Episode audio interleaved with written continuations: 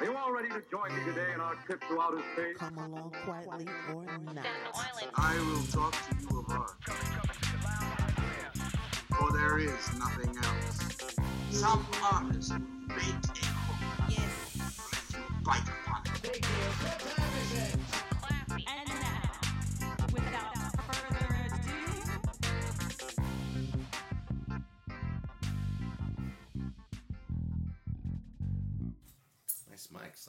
Professional studio.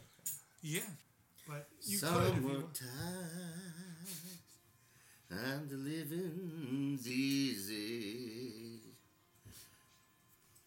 Fish are jumping and the cotton is high.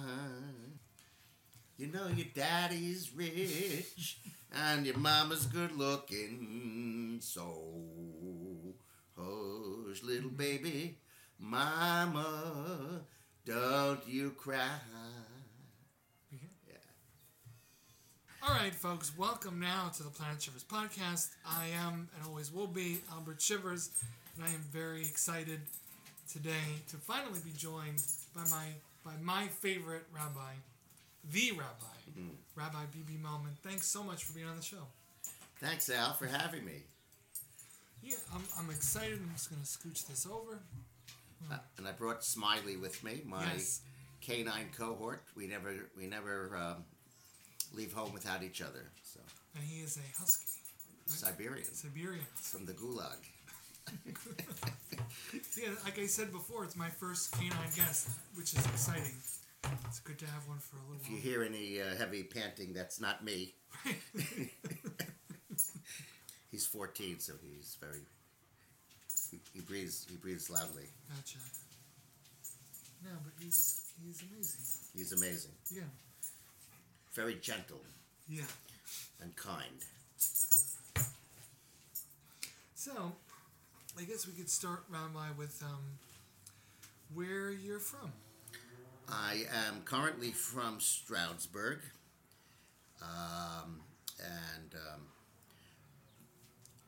see. Well, it's a long story. Uh, I could claim Brooklyn because that's where the hospital was. Um, Bethel or Brookdale goes by various names, and um, I lived there for uh, for about a week, and then I was spirited out to Long Island, Rockville Centre Okay. which is the archdiocese, and, um, and we called it. I called it Rockville Yenta, and I didn't know any different. I mean, that's just what I called it. But people laughed when I said it, so I kept saying it. So Yeah. got good laughs. If it gets a laugh. I'm just gonna keep repeating. yeah. it. I was so cute. They used to toss me around, and um, I'm like a midget.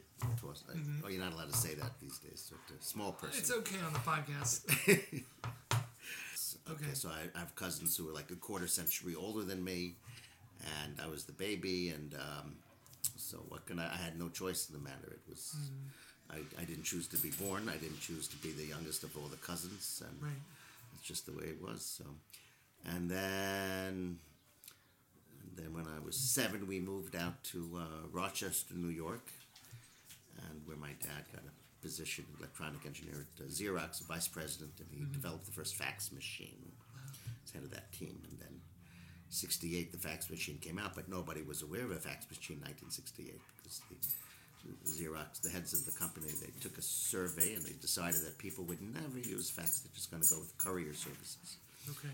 And so they sidelined it, and he was very discouraged. So he he moved on, and we moved to uh, the Boston area, Lexington, and uh, near Route 128 in the high tech.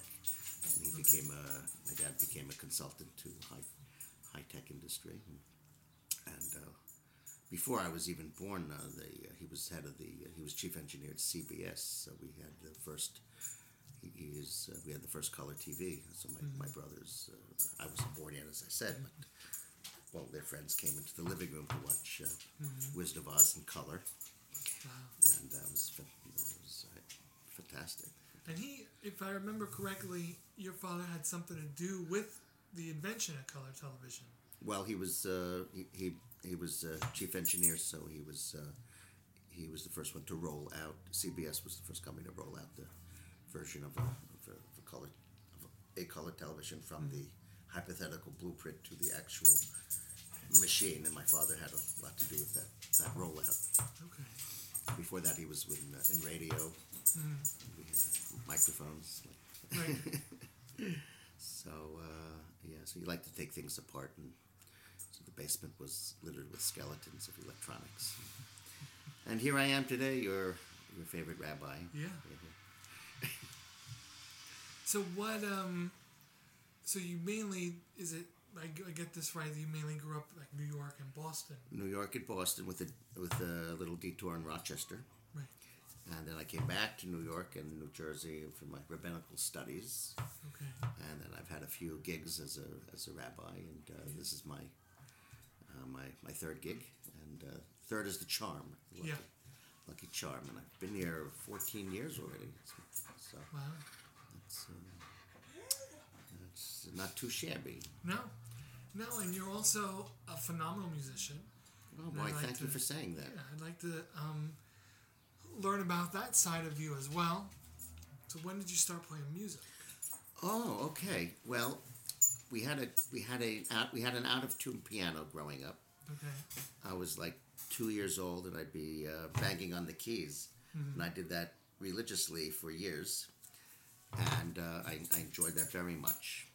And uh, when I was nine, I took up the uh, violin, and uh, my my parents suffered suffered greatly through that phase, but I um, I mastered that, and I was in orchestra, my orchestra won the uh, Hold on. one Massachusetts.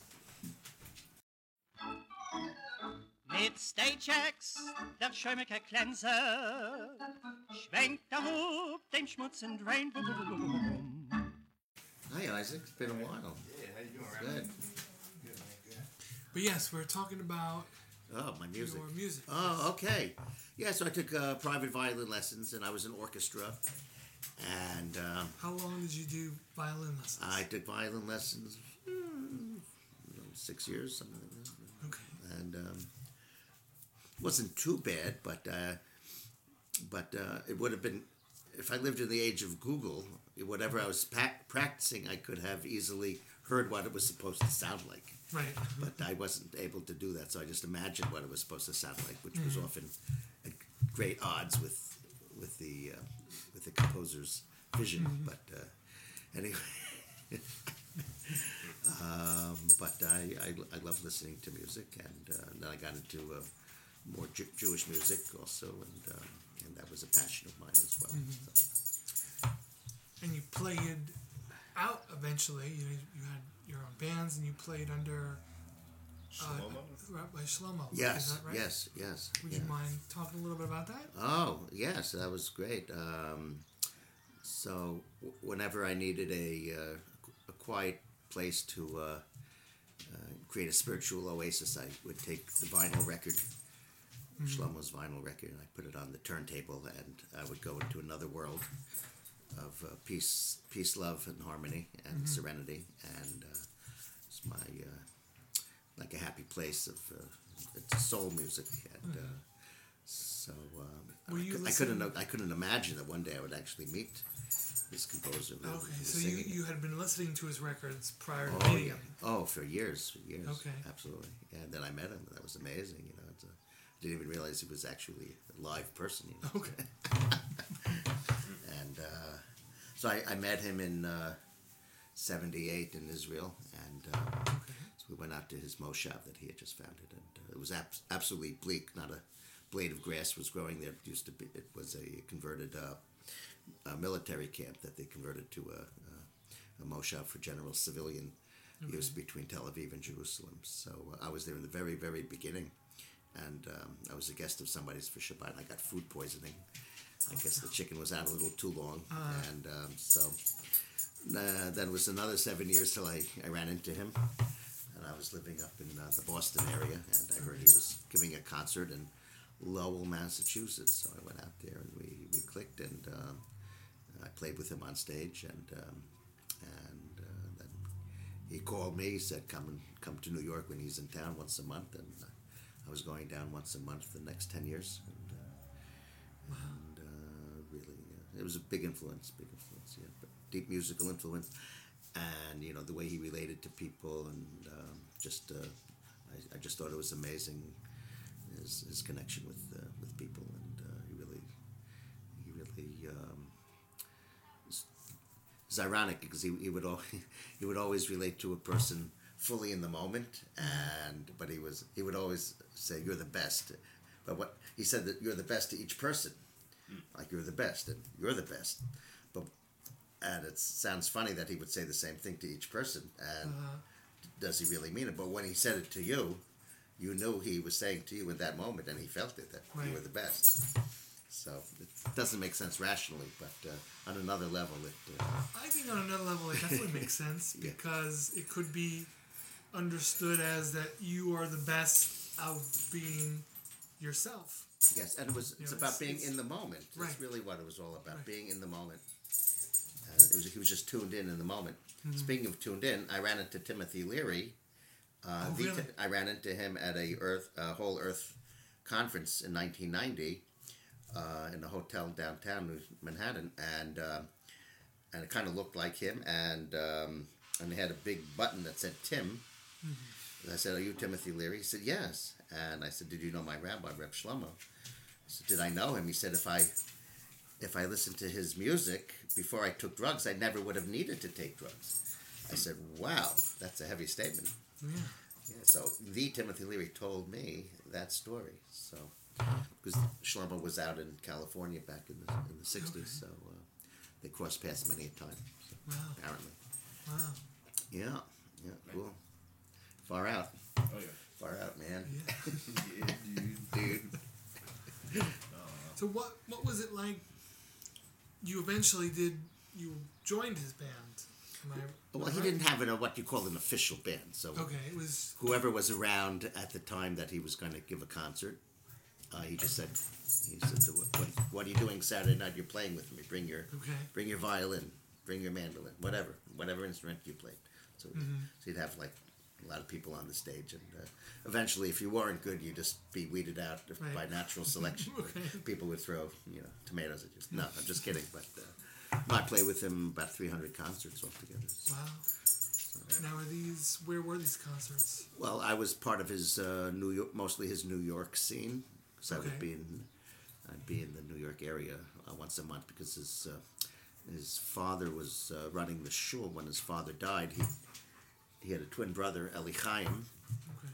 Eli Chaim Carlebach, and uh, so his twin brother ran the shul three three Shabbosim, three Sabbaths of the of the month, and once a month was reserved for his Shabbos that he took over, and uh, all his followers would converge uh, to be with him for that weekend, starting from Thursday through Sunday. It was like a, a monthly happening, and it was. Uh, and uh, he'd have concerts almost uh, booked throughout the weekend, and uh, we go we go on the radio together and go to synagogues and play concerts or or uh, or, uh, or just impromptu gatherings and learnings, play play music and study.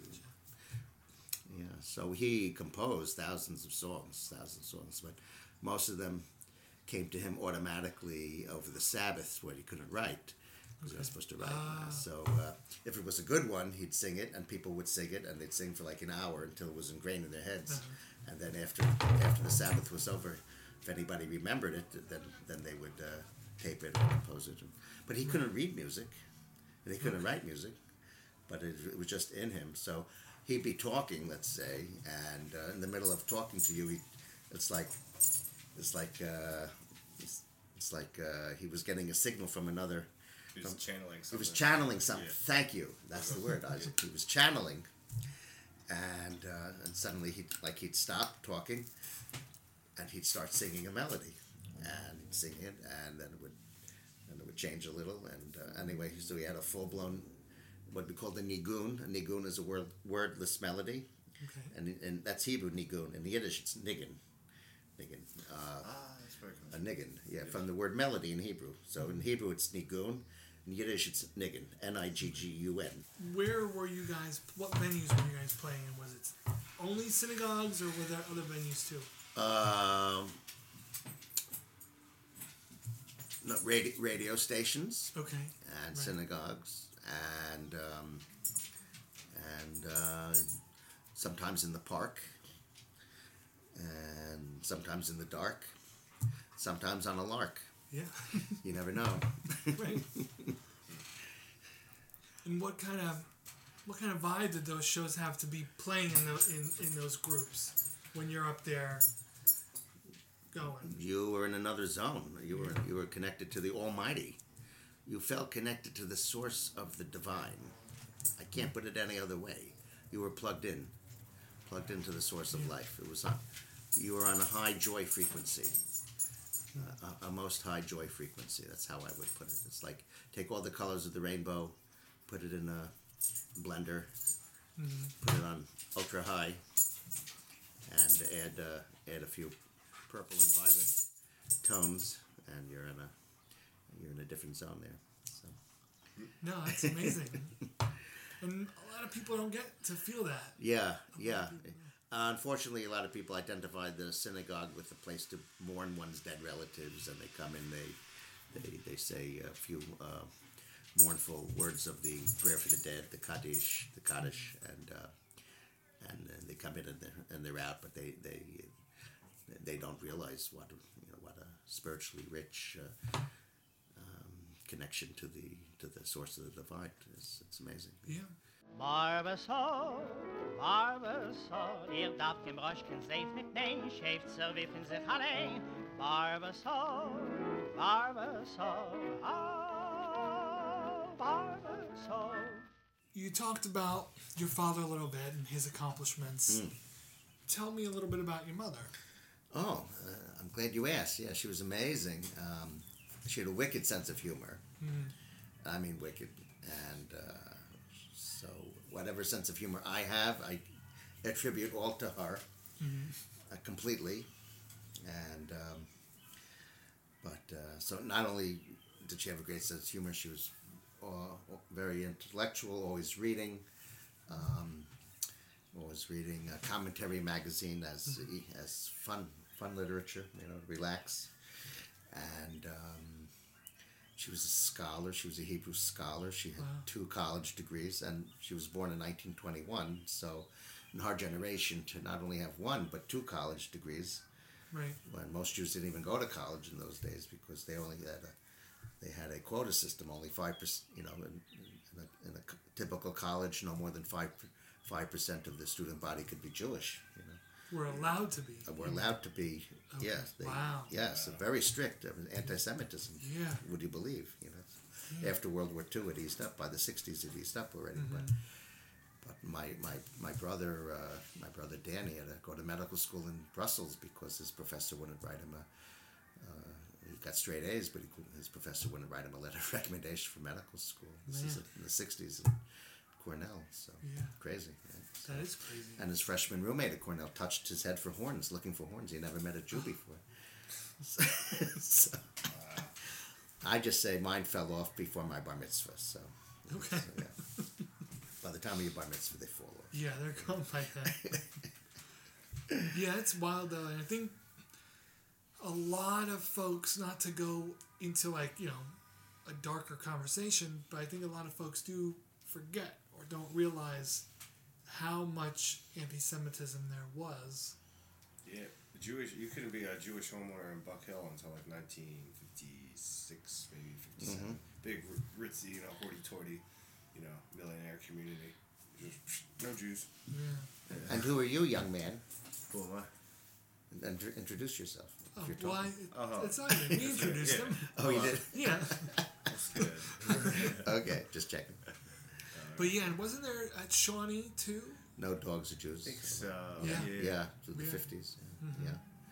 So, ironically, the grandson of the uh, of of the owner um, was bar mitzvah at Temple Israel. Oh wow. Because Okay. his son married a one Yeah, very nice lady. I won't Yep. I won't say any names. that's fine. It protect the innocent. So yeah, my mom had two college degrees, and she That's she always worked. She was teaching Hebrew school for for decades and decades. So th- Mm. there'd be you know, she'd teach in one place for uh, for many many years, and they'd go through different principals every every year. Yeah. but she was the mainstay. They'd all look to her for uh, support and guidance. And uh, a funny story. We were talking about Timothy Leary earlier, so I may as well Yeah. throw this one in too. Yeah, yeah. so in 1969, uh, we were in. Um, we had just moved to Boston, to Lexington, Massachusetts, and uh, Temple Emunah is. Uh, we were one of the founders of, of that synagogue. It's one of the great synagogues in America today. Right. So, um, so they had a very progressive Hebrew school in those days, and all the all the teachers were were draft resistors during Vietnam, and they were um, and uh, graduate students from Brandeis. Well, anyway, so um, the principal tried to get my mother to to take LSD, and. Uh, she didn't. She that wasn't her thing, and uh, all the other teachers were trying to turn her on to uh, hashish or marijuana, and, uh, LSD. She refused, so she was the only one who wasn't on drugs in that Hebrew school. So, so um, yeah. So um, not that she was against it necessarily, but Right. it just wasn't her thing. you Right. know, so Yeah. that's all I'm saying. Must have been a prolific Hebrew school. Sounds like. Well, let me Sign put it- up for that. Uh, let me put it this way: I, I went from uh, in Rochester. My Hebrew school was memorizing, me- uh, memorizing um, uh, intricate rules of grammar, and then I, and then I come to this very progressive Hebrew school where we'd have to meditate on the floor, and focus on our relaxing our toes, going guided meditation, oh wow, nice. and then and then we draw pictures of the Godhead. So that was a very different kind of Hebrew school. So Right. very advanced for its uh, very progressive, sounds very like it. progressive. Yeah. Yeah. So um, yeah. So I got the best of both worlds. Yeah. It sounds like it. Yeah. That's awesome. yeah. So to, to jump back, you mentioned how melodies would just come to the rabbi. Yeah.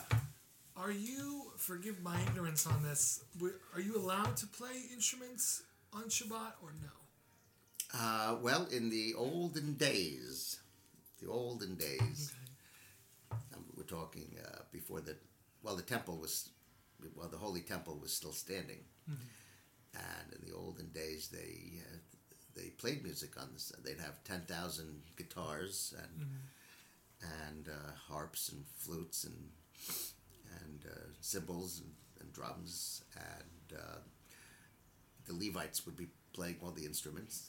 The, the Levites Okay.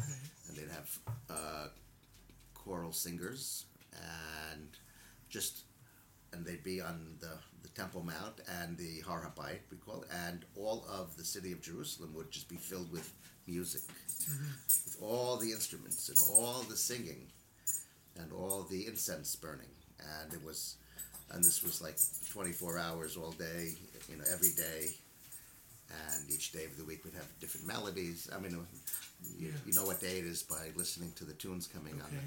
Okay. There. you know what time it is by listening to uh, what songs are being sung. So Right. they didn't have church bells; they just had the. Uh, this was before all that, so uh, this was anyway. So since the destruction of the temple by the Romans in the year seventy, Okay. so because we're officially in mourning because the temple was destroyed, so we cut out all sorts, all all um, instruments on the Sabbath. So that's the side of the mourning. So um, and uh, then there's the idea that uh, if if you break if you break a string, you might be tempted to fix it. We're not supposed to repair things on the Sabbath. So. Okay.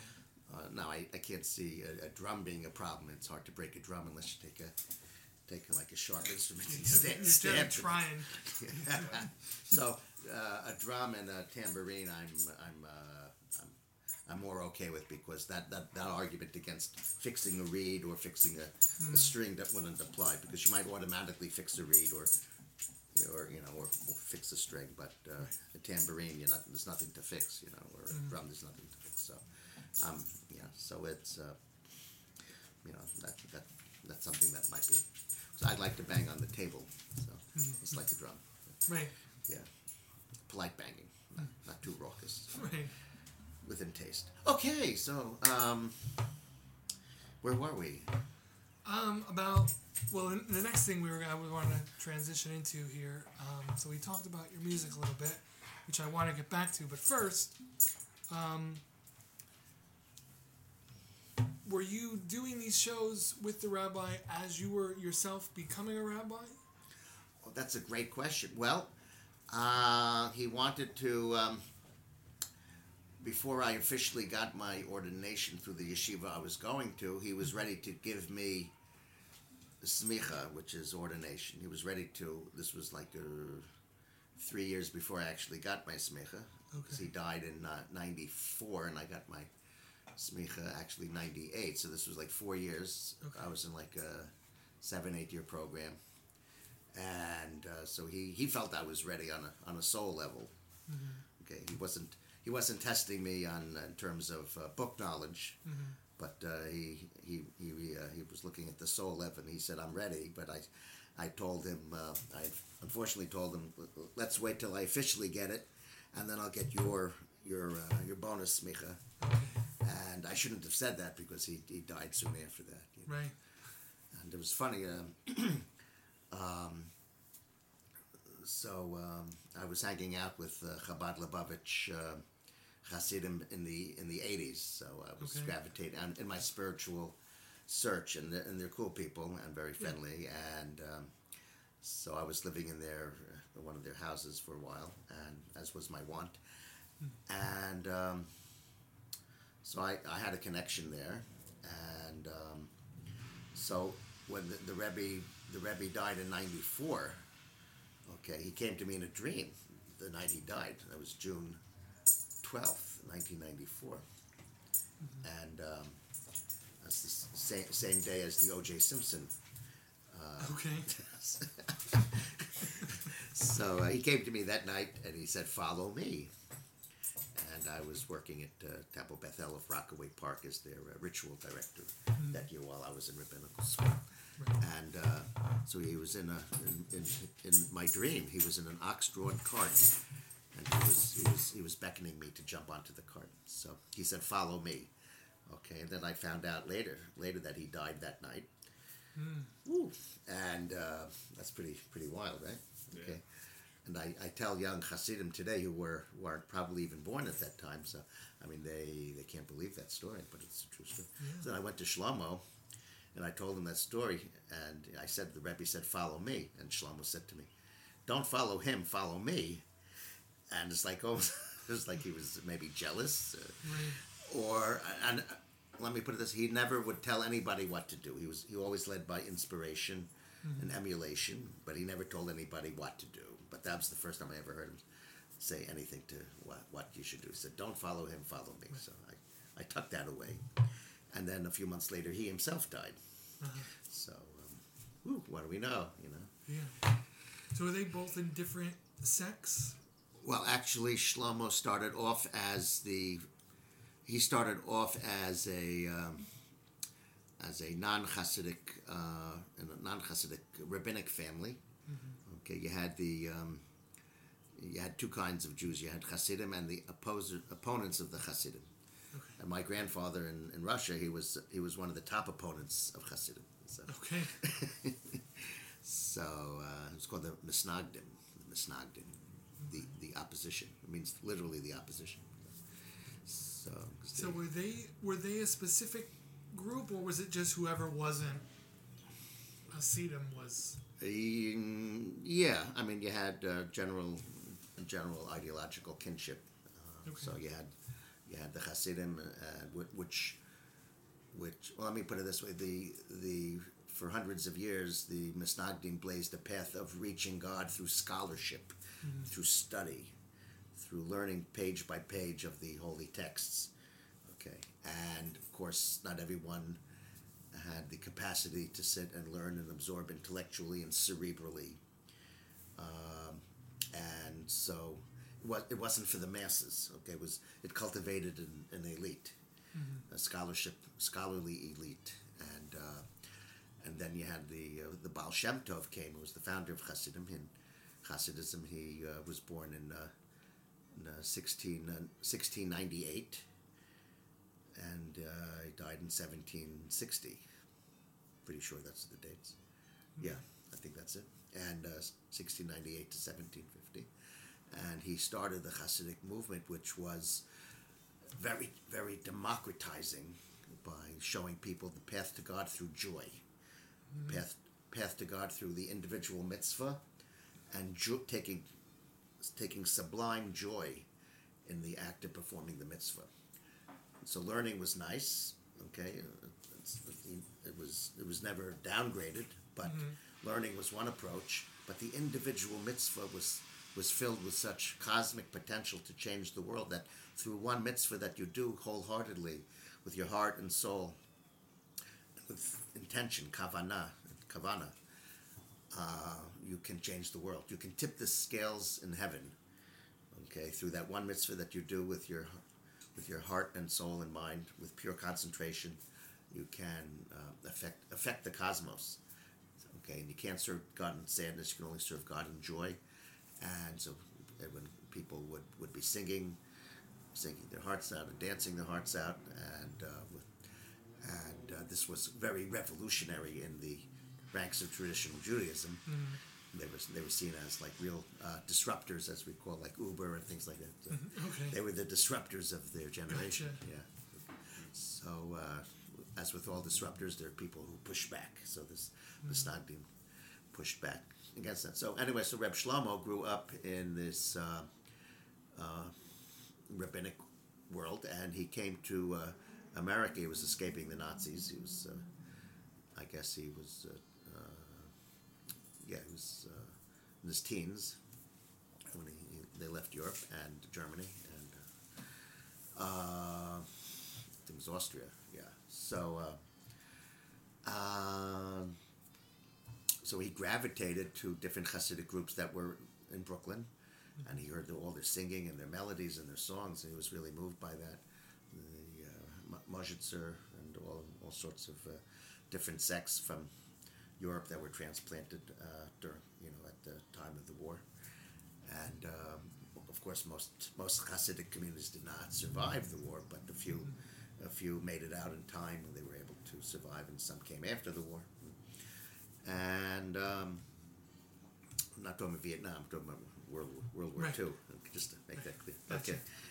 Um, so uh, he was in the yeshiva in Lakewood, and uh, Rev. Aaron Kotler. He was the top student in their yeshiva, very Misnagdish uh, yeshiva of the opponents of the Hasidim. Anyway, he somehow stumbled into the Crown Heights, and the previous Rebbe, the Frierdiker Rebbe, the previous Rebbe, not the famous uh, Menachem Mendel, the Okay. the famous la- the last of the uh, the, the seventh of the uh, generation of the Lubavitchers, but his father-in-law was uh, was the Rebbe at that time, so he, he became Hasidic under under his influence. Okay, and then when the and then he was sent out on uh, um, to uh, to bring the message of Yiddishkeit uh, to uh, Judaism to uh, to college campuses. So he went to uh, he went out to college campuses and would gather groups together and try to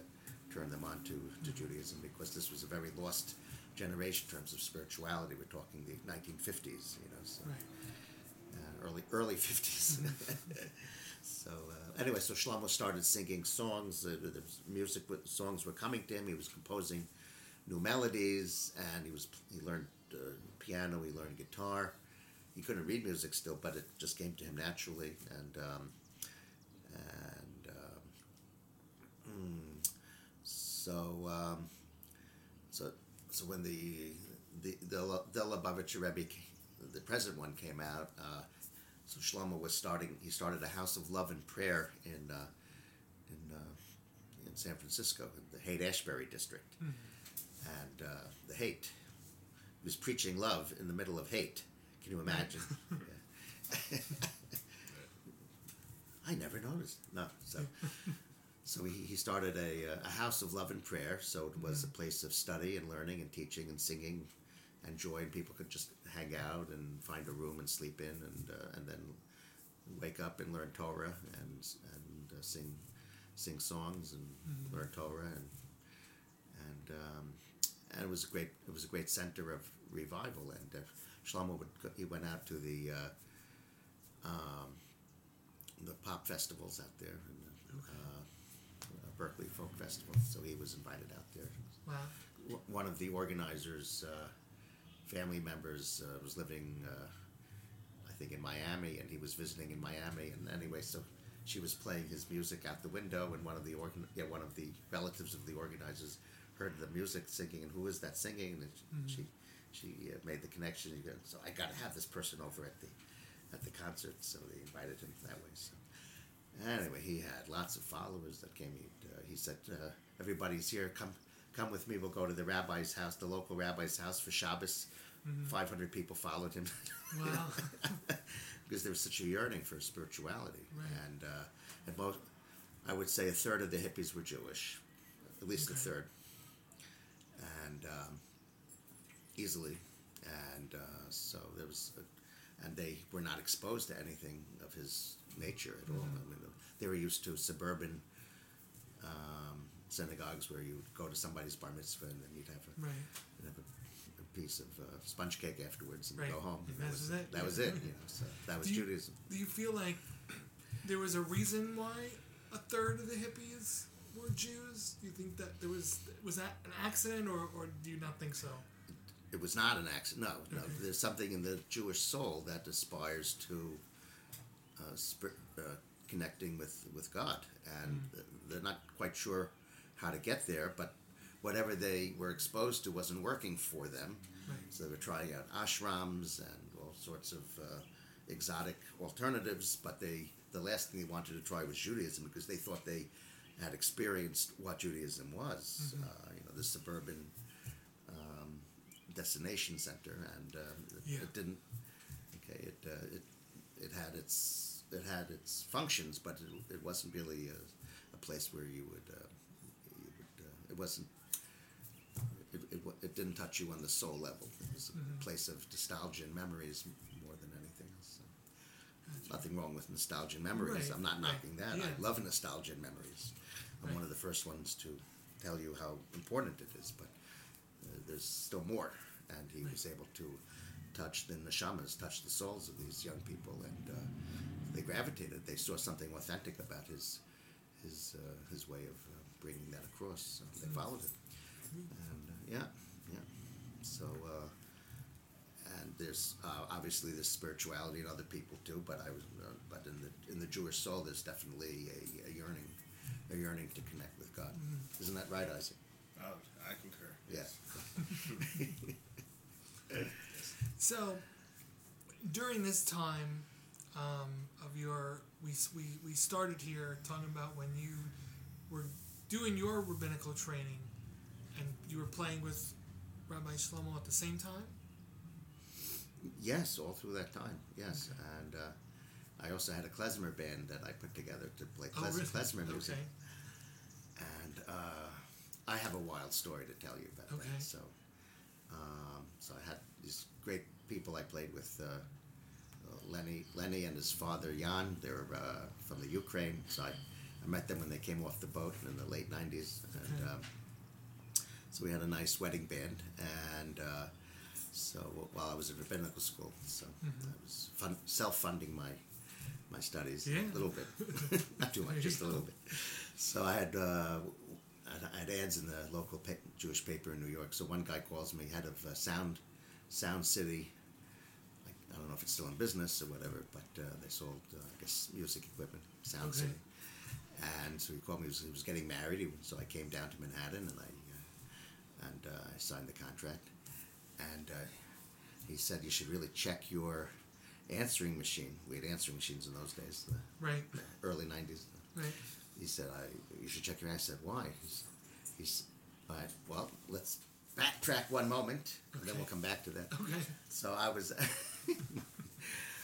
um, so I had a sense of humor that didn't quite jive with the my my fellow students. Okay. So for some reason, I blurted out, and uh, we say the divine presence hovers over people who study Torah together. Right. So I guess the divine presence heard my joke. So, so I said, imagine if, if Hitler never changed his name because he was born Schickelgruber, Okay. Adolf Schickelgruber. May his memory be wiped out. Okay, so so instead of shouting out Heil Hitler, they would all shout out Heil Schickelgruber. Wouldn't that be crazy? That'd be It would awesome. be. It sounds like a Mel Brooks movie. almost. Definitely. Yeah. Okay, so that was in the early afternoon. Okay. Two hours later, I'm going down to meet this fellow from the Sound City to sign him up for the wedding that I was that he wanted me to do. Mm. His music. And he said, on my way out, he said, You should really check your answering machine. I said, Why? He said, it, it seemed to be malfunctioning. I said, What do you mean? He said, I called your number and it was on uh, speed dial, so I every time I redialed it, it was it was the same number. I didn't make a mistake. The first time I called, instead of your voice, it was Adolf Hitler giving a speech. And then I, uh, you know, one of his famous speeches Right. Uh, with the crowds cheering and everything. yeah, yeah. And so he hung up, he dialed it again, and he got that again. Jeez. I know, right? Then the third time he gets my voice. He says, "Please leave a message." I said, and I got such a chill when he told me that because I knew that just, just a f- few Yeah. hours earlier I had made that, that crazy joke. Right. you know. So uh, evil is a real thing. I'm So- convinced. there's good and there's evil, and I touched. You know, you don't you don't mess with evil. You know, and uh, Right. so there's there was a message there, and uh, I'm still digesting and processing it. Yeah. So was there any? Did you get any uh, explanation or, or closure into how that happened? All I say is, what do we know? Yeah. That's my answer. What do we know? Because it can't be explained electronically, but you know the the cosmic forces can control any electronics. It's uh, it's not beyond them. Right. Wow, that's a, that is a wild story. I still get chills telling it. yeah, man. So your let's we'll go, jump back to your klezmer band. Yeah. Um, so what kind of gigs did that band play?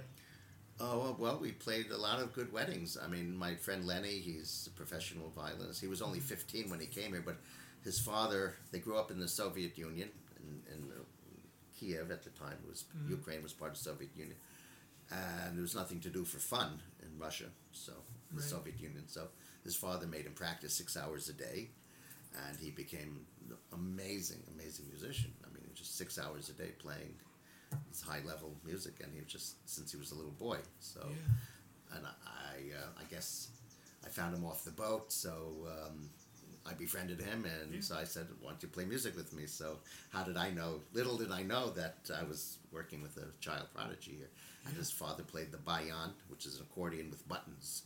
Okay. Jan, Jan, his father's name was Jan, Jan on the bayan. So uh, we had a little talented group, and then I had my mandolin, and I was uh, singing a little Yiddish and uh, playing playing playing the mandolin, and then Lenny was on violin, his father was on accordion and bayan, and just amazing music. And uh, and they played cl- all these classical pieces. It was just it blew me away. And so uh, anybody who listened to an audition, they would just uh, you know, they signed us up right away. So It was amazing. Yeah, That's really cool. yeah. It's really cool. Yeah, I Yeah. think I believe that I there I seen some video. If, if it's the same band. Could be, could be. Yeah, there there's was some a young dude with a violin. Yeah, I do remember. floating around in the YouTube universe. Yes, yeah, But it sounded great. yeah, It did. And I'm sure like everybody enjoyed it. yeah, yeah, yeah.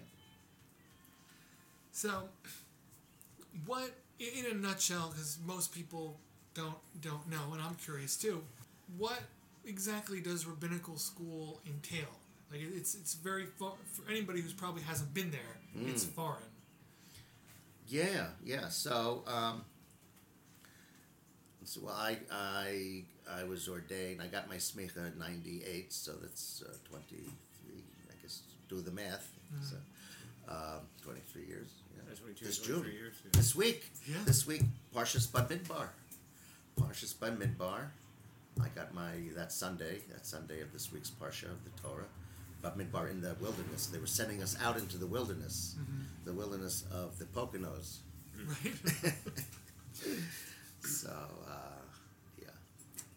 Anyway, what is a, it's a lot of uh, you, you study and you learn and there's small. My school was I was blessed with very small classes, very s- superlative, knowledgeable teachers and very small classes of three four people.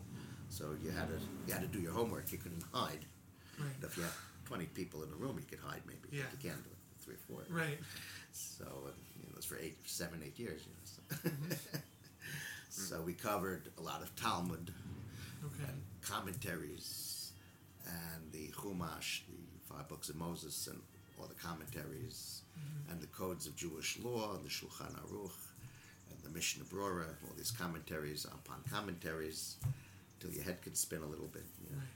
And uh, pastoral counseling, and um, I did an internship uh, with attaching myself to a rabbi who was doing pastoral work and uh, accompany him to uh, his, his, uh, prisons and nursing homes and places where he'd, he'd be with people and offer counseling. And uh, that proved useful to me when I would visit people in, in the prison. Because I got a lot of calls from the prison chaplain saying this guy claims to be Jewish. His, you know, his, uh, he didn't have a Jewish name and he didn't look too Jewish, but he wanted Jewish food. The kosher food was better, you know, so Right. a lot of people claimed to be Jewish who uh, he wanted to weed them out. But it turned out their mother, if their mother was Jewish, then technically Yeah. they were Jewish, even if they did, didn't have a Jewish sounding name. And uh, so I would have to explain that uh, you're, you're born Jewish through your through your mother being Jewish, or you convert to Judaism. Um, so it's possible that you might not have a Jewish name and be Jewish. I have a great story to tell you. Um, one, uh, one of the great opportunities of being here is uh, there's some good stories. So Yeah. I had one call from a lady whose mother was dying and she was in her 90s, and all of a sudden she starts speaking Yiddish on her deathbed. and it, she didn't she wasn't 100% sure what Yiddish was, but it sounded like it was some, something Jewish. Right. And so, you know, I said, Rabbi, please come out to our farm. That's in uh, Cherry, Cherry Valley. Yeah, Okay. uh, something like that. Yeah, one of those valleys. Mm-hmm. Cherry. Lehigh, Yeah. Okay. So Hidden Valley. yeah, a lot of valleys. Yeah. So I, I went out to the to the valley, to the farmhouse, and uh, so the mother's speaking Yiddish. Uh, turns out that when she was a little girl back in the um early 1900s, uh, she fell in love with a, uh, a non-Jewish man, and in in those days, you you couldn't fit in anywhere if you were intermarried. So Right. so and uh, it wasn't necessarily that she was trying to leave her faith. She just she fell in love and she couldn't. There was no home for for that uh, for that scenario to take root, and and also for his community. Right. So they they came out to the Poconos as a to escape to where nobody knew them, and they just created a new identity for themselves. So they just became, I guess, Americans. Right. But uh, you know, they didn't go to any official churches or synagogues. They just they just lived, and uh, they raised five daughters. Wow. So all their daughters were Jewish, technically. Yeah. They didn't know it. Right. and they had children. So surrounding this old lady speaking Yiddish is like 25 people in this room. And I said, guess what? You're all Jewish. and you could hear all their jaws drop. Can you imagine such a... I happen to have an extra spare mezuzah in the glove compartment of my car. I said, let me run out and put a mezuzah on your door. Would that be okay? They said, sure. So, uh, so that's quite a story. Yeah. And, um, you know, I live for those stories. Yeah. So what what is the reasoning of it being passed through the mother? Well, you always know who the mother is. That's really the reason. Okay. Um, but this this radical change came at the time of the Babylonian exile, the first destruction of the first temple in 586 BCE, before the Common Era. Okay. Okay. Now, if you were living if you were living at the time of 586 BCE, they ask you what year it is. You wouldn't say it's 586 BCE. Right. right. You'd say it's the seventh year in the reign of such and such a king. Yeah. That's how they counted time. You know, Yeah. You give me the name of a king and what year his reign is. That's the year it is.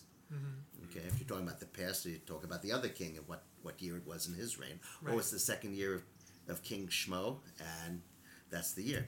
Okay. So it wasn't very scholarly or academic. That's just how they kept time, Right. pretty much. Um, so anyway, in 586 BCE, E, the destruction of the first temple, and the, then we had the exile to Babylonia. Before the exile, Jews lived in a uh, a Jewish milieu, all Jewish milieu, all Jewish all the time, all Jewish all the time. And you knew who you were. You go out of the street, no matter who, your father or mother was, you knew you were Jewish by just uh, the street signs. Everything was in Hebrew, and uh, all the signs on the stores were in Hebrew, and the smells were Jewish. So you were surrounded completely by Jewish culture reflected back at you. But now you're exiled to a new land where uh, it's a it's a it's a uh, melting pot society, and you have a hundred different ethnic groups and living in a city, and suddenly you walk out of your house, you don't know who you are. Right. So, but so it's uh, and your father's working all day, comes home late at night, and goes to sleep, and starts the next day working again. So, the person who most affects you and your value system and, and upbringing is your mother. So, and so the fact that you always knew who your mother was, and the fact that it was, the mother was the primary influence on your life and your values. Okay, it's good to know who your father is, but the one who affects you the most in your personality and values is your mother. Yeah. God bless the mothers. That was just Mother's Day Yeah. a couple of days ago. Yeah. So God bless the mothers. Yes. Um, so that's the reason. That's the, so that's at that point. Uh, the rabbis got together and they said, okay, up until now, it, up until now, you could be Jewish through your father, but now we're in a situation. We have to do something radical to save the situation. So, Right. um, and um, course, when when Jews came, when King Cyrus of Persia uh, conquered the Babylonians and allowed them allowed the Jewish people to return to the homeland and rebuild. So uh, they had to set down set down parameters of like Jewish identity to uh, to real if they wanted to save the people and, and save the save the religion. It's the it's the religion that would inspire the people to to have their unique identity. So they had to take radical steps to uh, ensure that the religion would continue with fervor and, and fire and uh, and uh, and desire. And, Yeah. So that's the background of that Yeah. change. So about 2,500 years ago, went from a father base to to mother base. Okay. So, and, uh, and so uh, now there's some there's uh, some stirrings of changing that a little bit, but uh, but that's basically the the story of the last 2,500 years, Okay. give or take a few centuries. Yeah. No, I didn't. Now I know. yeah. Now I know. Well, this has been fascinating. Yeah. So, as a rabbi and as a musician, what do you feel, or how has it affected you, the connection between how close music is with Judaism? They, Oh, it seems to awesome. be hand in hand. Awesome. Yeah. Awesome question. Well, how many notes are there in the musical scale, Al? I don't know if it's. If, it would, uh, if it's not infinite, there's 12 equal parts, right? yeah. Uh, do, re, mi, fa, sol, la, ti, do. How many is that? That's uh, eight. Do, re, mi, fa, Yeah. sol, la, ti, do. Okay, so So we all sing. right, so a, a Jewish boy is circumcised on the eighth day.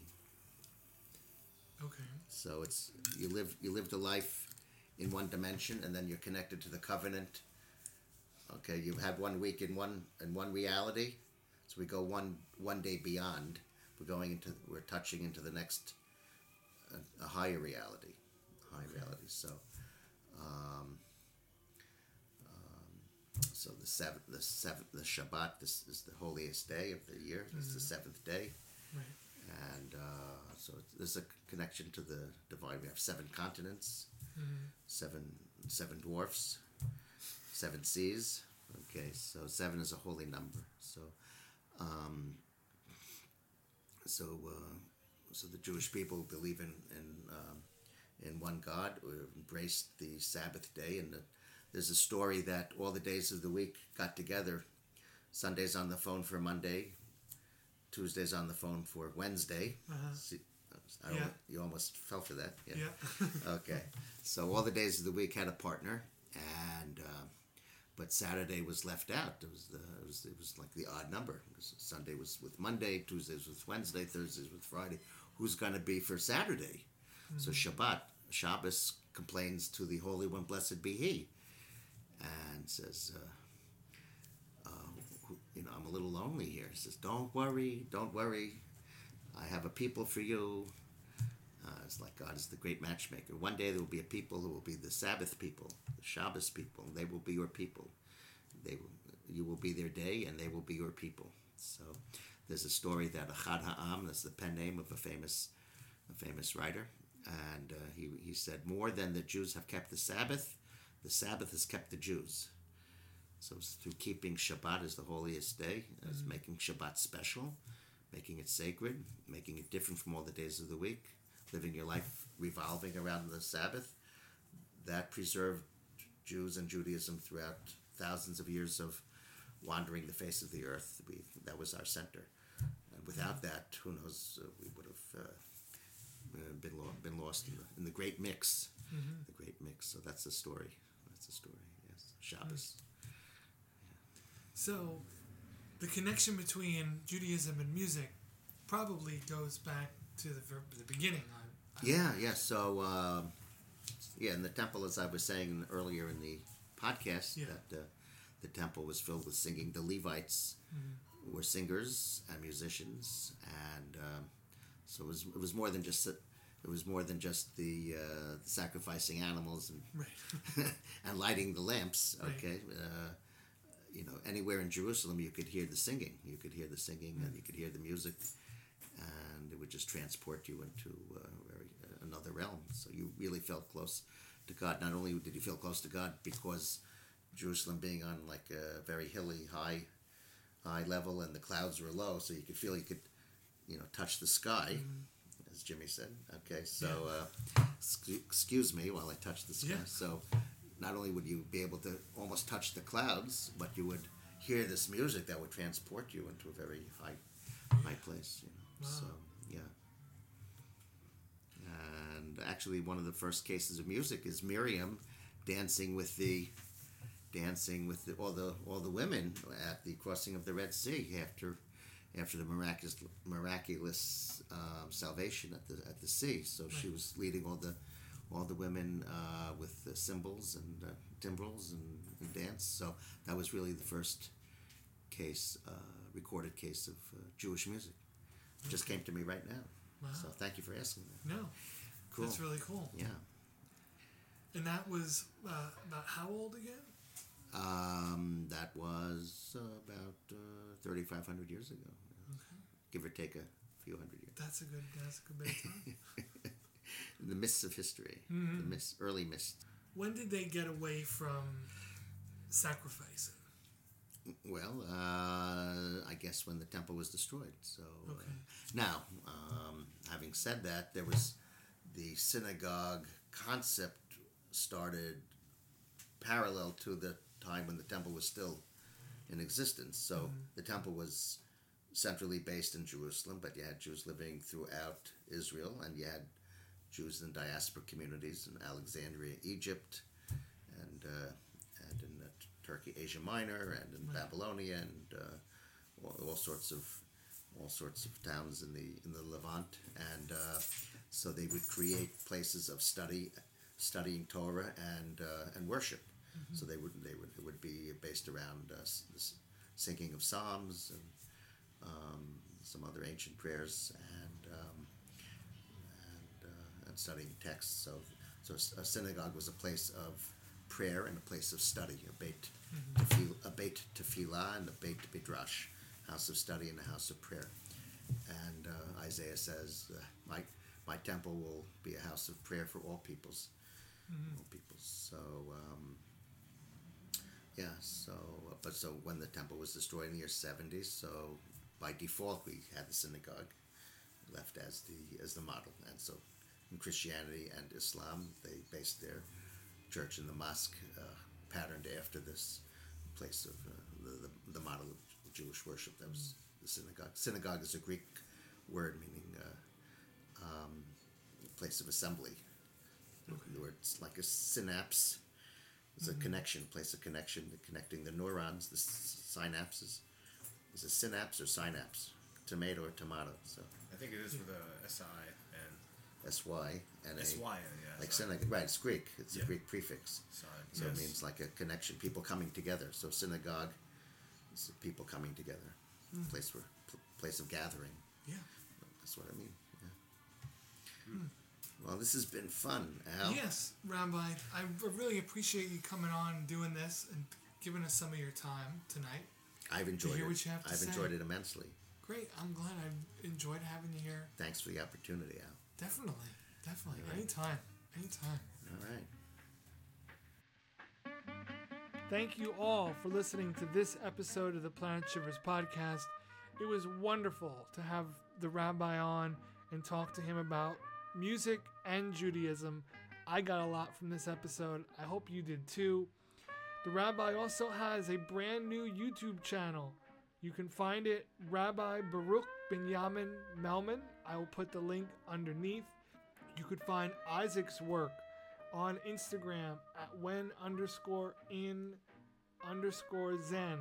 And of course, you could find my newest, latest stuff on Instagram at Albert Shivers, on Facebook, Albert Shivers, and you could jump on my Patreon page, Albert Shivers Artist. Next week on the podcast, lead singer of the new and exciting band Rubik's Cube, Vanessa Marciano, comes on the show to talk all sorts of music things, conspiracies, underground tunnels. We cover all kinds of things.